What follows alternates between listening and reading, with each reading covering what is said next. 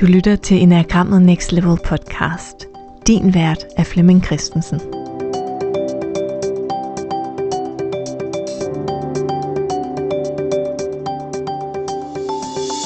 Velkommen til podcasten Enagrammet Next Level.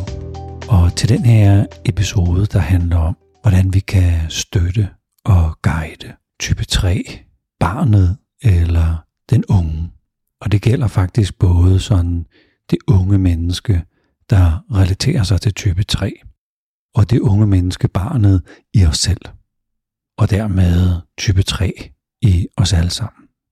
Intentionen med den her podcast er at tale ind i, hvad er det egentlig for nogle menneskelige kvaliteter, type 3'er, børn eller unge mennesker, stille og roligt øh, udvikler. Hvad er det for nogle kvaliteter, som man er født med, og som ganske naturligt er noget, der bliver mere og mere udviklet eller mere og mere udfoldet. Det er naturligvis også kvaliteter, øh, type 3 kan snuble i. Så det at kunne tale ind i, at vi i andre mennesker kan se de her kvaliteter, og i andre mennesker støtte dem og guide dem, når vi, øh, når vi bliver inviteret til det, eller, eller der er behov for det. Og det gælder altså især det unge menneske, der relaterer sig til type 3, men også os alle sammen, som har træer strategi i vores personlighed. Hvis man ser på type 3, så er den øh, helt store opgave at lære at kende forskel på indre og ydre succes. Den ydre succes er faktisk noget, der defineres af omgivelserne.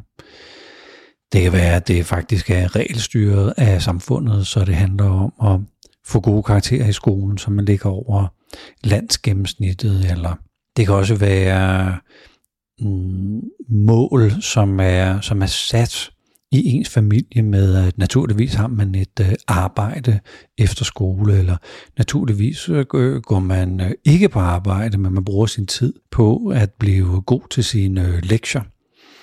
Så den ydre succes er dannet med man kan sige, skrevne eller uskrevne regler. Den indre succes er jo noget, jeg beslutter mig for. Hvad er det, jeg vil? Hvad er det, jeg skal? Hvad er det, jeg skal bruge mig til? Så der er jo faktisk et øh, kæmpe paradoks i at lave en podcast, der handler om, hvordan man kan støtte og guide et ung menneske, der relaterer sig til type 3, som jo i sig selv jo vil være en slags øh, ydre styring eller, eller ydre succes, når hele pointen handler om, at vi skal hjælpe barnet med at finde sine øh, indre øh, succesparametre. Men hvis vi kan acceptere præmissen, at vi så bare skal gøre os ekstraordinært umage. Og jeg opdager også lige, at jeg sådan veksler lidt mellem barn og ung og barnet i os selv. Men jeg håber, du har sådan på fornemmelsen, at jeg taler mest om det unge menneske, sådan midt, midt i teenageårene og op efter. Altså der, hvor vi faktisk kan have en samtale om, hvad der er, der foregår på de indre linjer der skal den unge have en vis alder til det. Så den ydre succes kontra den øh, indre succes er jo, er jo balancen, vi på en eller anden måde mm, med fordel kan tale ind i, når vi er sammen med et ungt menneske, der relaterer sig til type 3. Det er også den del af os alle sammen, som gør sig umage, bestræber sig på at være den bedste og være dygtig. Det er det, vi alle sammen har lyst til, altså gøre noget, betyde noget, øh, skabe nogle resultater og gøre en forskel. Og det er træerne i os alle sammen, som på en eller anden måde gerne vil, gerne vil fremstå rigtigt. De fleste gange, når man kommer ud til et middagsselskab, og man bliver stillet spørgsmålet, hvad laver du? Jamen, så bliver der hentydet til dit arbejde. Så det her med, at det ligger lidt i samfundet, at vi har et arbejde, og vi har et interessant arbejde, eller et arbejde, der ligesom giver nogle point. Og det er egentlig det, jeg har lært som ung træer. Det er at finde ud af, hvad giver point. Giver det point at spille fodbold, eller dyrke en sport? Giver det point at være sej? At køre på øh, skateboard, eller, eller øh, cykel, eller, eller rulleskøjter? Giver det øh, point at sige nogle øh, kække, smarte bemærkninger, eller lave ballade? Hvad er det egentlig, der på en eller anden måde giver point?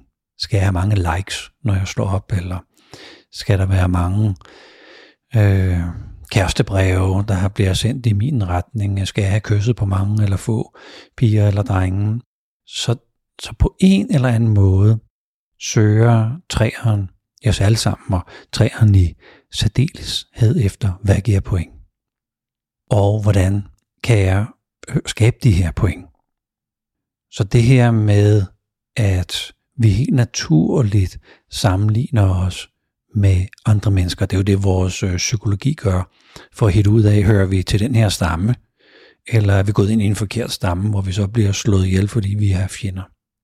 Så det er en meget naturlig proces hele tiden at, at sammenligne os og prøve at hitte ud af, hvad det er, der giver point. Men der, der kan vi jo faktisk også støtte det unge menneske i samtalen om, er det gode point? Er det værdifulde point? Er det rimelige point?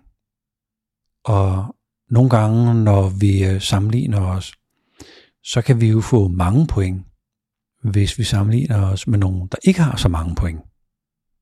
Så hvis nu vi hele tiden sammenligner os med dem, vi er sammen med, så er der jo en stor forskel på at sammenligne os med dem, vi er sammen med, i forhold til at sammenligne mig med mig selv, eller sammenligne mig med et ideal, eller et værdisæt, eller et, øh, en måde, jeg gerne vil være som menneske, eller en måde, jeg gerne vil være som, som god ven, eller som kammerat, eller øh, som øh, medlem af en klub. Så dialogen kan sagtens øh, bevæge sig ind på, hvad er det, du sammenligner dig med? Og i mit eget liv har jeg en øh, teenager øh, inde på, øh, på livet. En meget vågen og livsklog øh, teenager. Min egen søn, han er 30. Øh, også et meget vågent og øh, livsklogt menneske. Øh, men det, der var fælles for de her to størrelser i deres øh, teenageår, det er, at de sammenlignede sig hele tiden. Jamen, de andre gør det. De andre må det.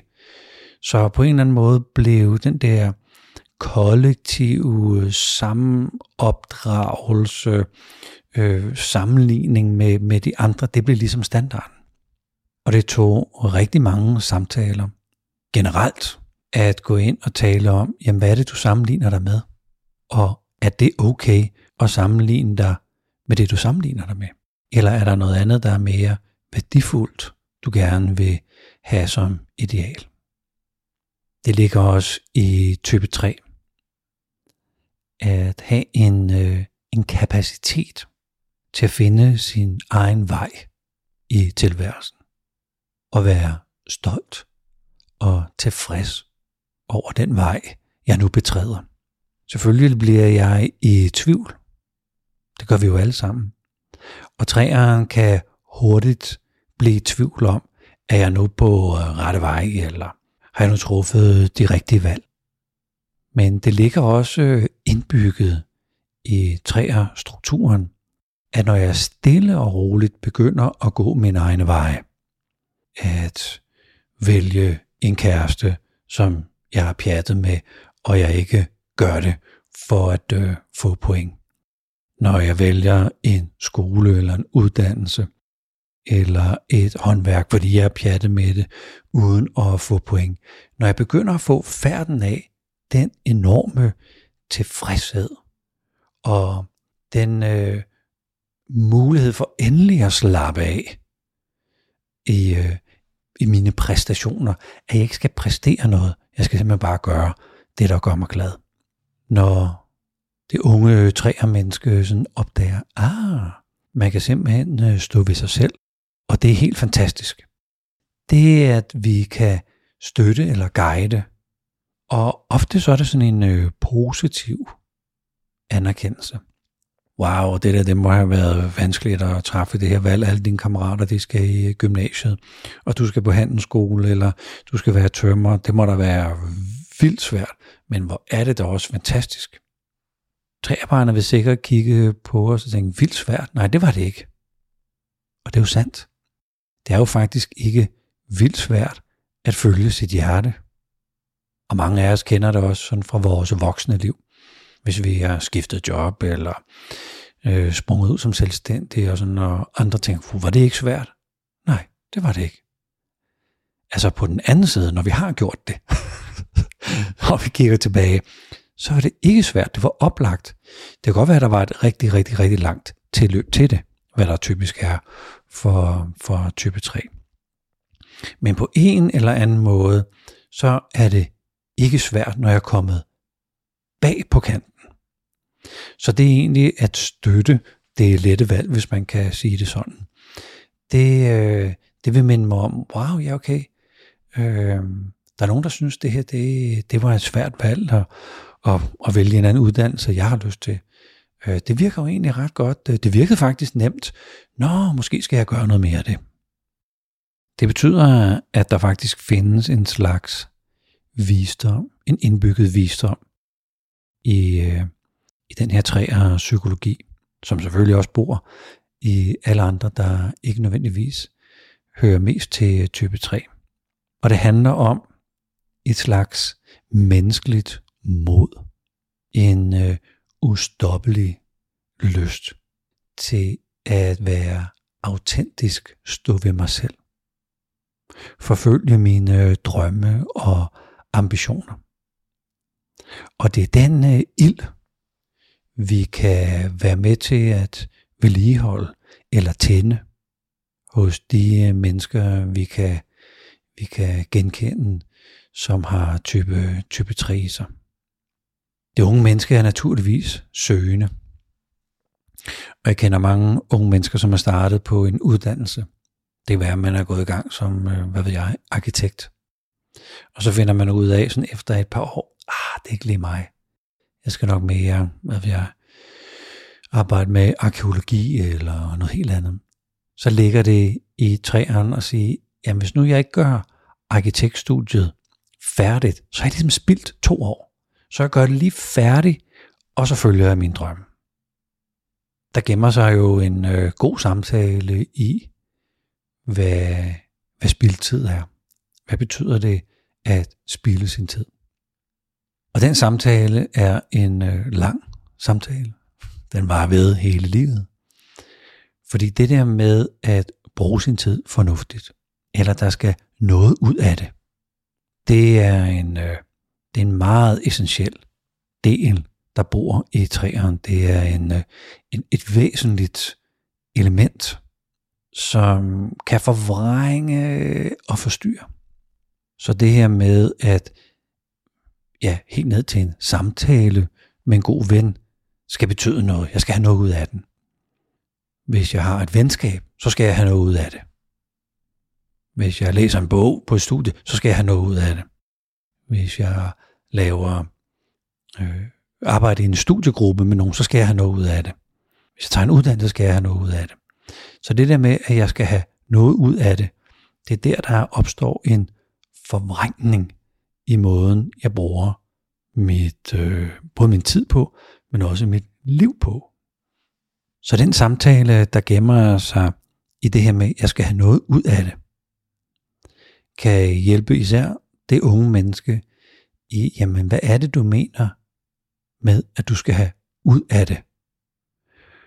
Og det skal meget gerne være noget synligt. Det skal noget, der bygger, bygger hen mod et eller andet. Og nogle gange kan det være gavnligt sådan at, at få gang i snakken om, jamen måske skal du ikke have noget ud af det helt specifikt. Måske er du der et sted, hvor du faktisk ikke ved, hvad du kan ende med at få ud af det. Så måske det at være nysgerrig, eller åben, eller være sulten på øh, læring og se, se, hvad der eventuelt kunne komme ud af det. Og så kan du altid hive stikket. Så det her med at starte op på et studie, og så opdage, nå, øh, det var ikke lige noget for mig. Og så have modet til at gå ind og sige, det er vidderligt ikke noget for mig. Det var super, super spændende at studere det her, eller gøre det her, eller arbejde med det her, eller bruge tid på det her, men det gør mig ikke glad. Det får ikke mit øh, hjerte til at synge. Og så træffe beslutning om at skifte. Det er en samtale værd. Det er en måde, vi kan støtte og guide den unge træer. Hvis jeg sådan lige kort skal opsummere de tre punkter her. Så det ene punkt handler om indre og ydre succes. Og som går ud på at undersøge, hvad er det for noget, hmm, hvad er det for en ramme, hvad er det for et ideal, jeg vil følge. Vil jeg være en god ven? Vil jeg være en god kæreste? Vil jeg være en god kollega? Og hvad betyder det egentlig? Vil jeg være et øh, godt medmenneske? Vil jeg være en god samfundsborger? Vil jeg være en god chauffør, hvis jeg har det som job? Eller vil jeg være en god maler, hvis det er det, jeg har som job? Eller vil jeg være en god forsker, hvis, hvis det er det? Hvad vil det sige at finde et ideal, som jeg beslutter, og som jeg lever op til? Selvfølgelig kan man øh, skele til, hvad andre tænker, men det der med at finde mit eget ideal, at kunne guide og støtte til den samtale, det er en af mine anbefalinger. En anden anbefaling øh, handler om, at vi alle sammen brug for et team, en familie, et hold. Vi har alle sammen brug for andre mennesker.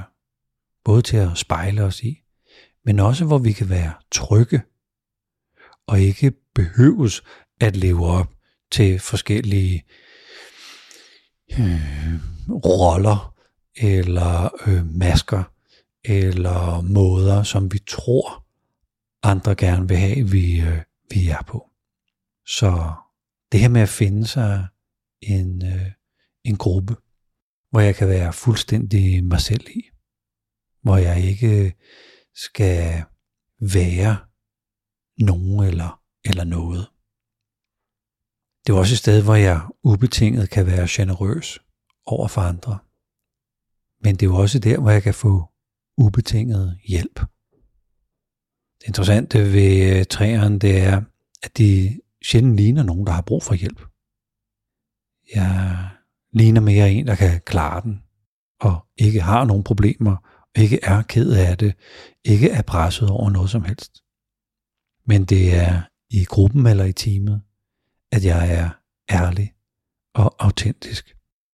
Og siger, at jeg faktisk er ked af det, jeg har kærestesover, eller jeg synes faktisk, det er super, super, super svært at finde ud af, hvad jeg skal bruge mig selv til uddannelsesmæssigt, eller skolemæssigt, eller skal jeg satse øh, på en eller anden tenniskarriere, eller skal jeg virkelig være bolig?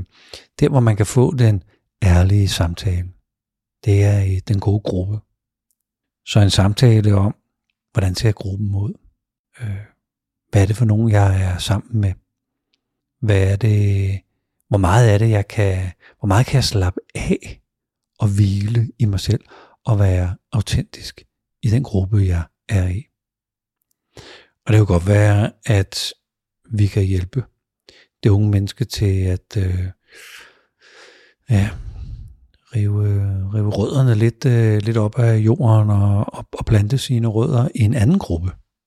At det faktisk er okay, at der ikke er noget, noget loyalitet over for grupper, der, der på en eller anden måde ikke giver mig mulighed for at være mig selv. Den sidste ting, vi kan have en samtale om, er det her med at sammenligne sig. Det er jo som sagt en, øh, en feature, vi alle sammen hele tiden gør. Men at, at sammenligne sig er jo igen faktisk sådan en ydre succes og en ydre måling på, hvad er, det, hvad er det, jeg skal bedrive, hvor er det, jeg skal lægge min indsats, hvor er det, der giver point. Og samtalen kan jo handle om, hvad sammenligner du dig med, hvad vil, du, hvad vil, være, hvad vil være nyttigt eller givetigt at sammenligne dig med, nu hvor du ikke kan lade være på grund af din øh, psykologi. Jeg har besluttet at komme med et lille, en lille finurlighed, når jeg gennemgår typerne. Så nu kommer der en lille finurlighed om type 3. Det er sådan, at der er et mærkeligt ønske, det er jo ikke så mærkeligt, men, men, men det, det er finurligt, hvis man kan sige det sådan, hos type 3, at det faktisk er rart at øh, have brækket foden, eller være syg. Fordi på den måde har jeg nu en lovlig undskyldning til ikke at præstere. Så det her med at, at have ligge, ligge syg derhjemme, først så skal jeg lige være stensikker på, at jeg er rigtig syg, så jeg på en eller anden måde kan føle, at jeg er fritaget for hele tiden at præstere. Og det bedste er jo sådan noget synligt noget som en, en brækket fod eller en brækket hånd eller sådan noget, så er det jo helt stensikkert, at jeg ikke kan, kan gøre noget. Jeg kan ikke hjælpe til, jeg kan ikke løbe rundt, jeg kan ikke øh, spille fodbold. Øhm, så det, at jeg har en undskyldning for at slappe af, eller en legitim forklaring på, at jeg ikke præsterer,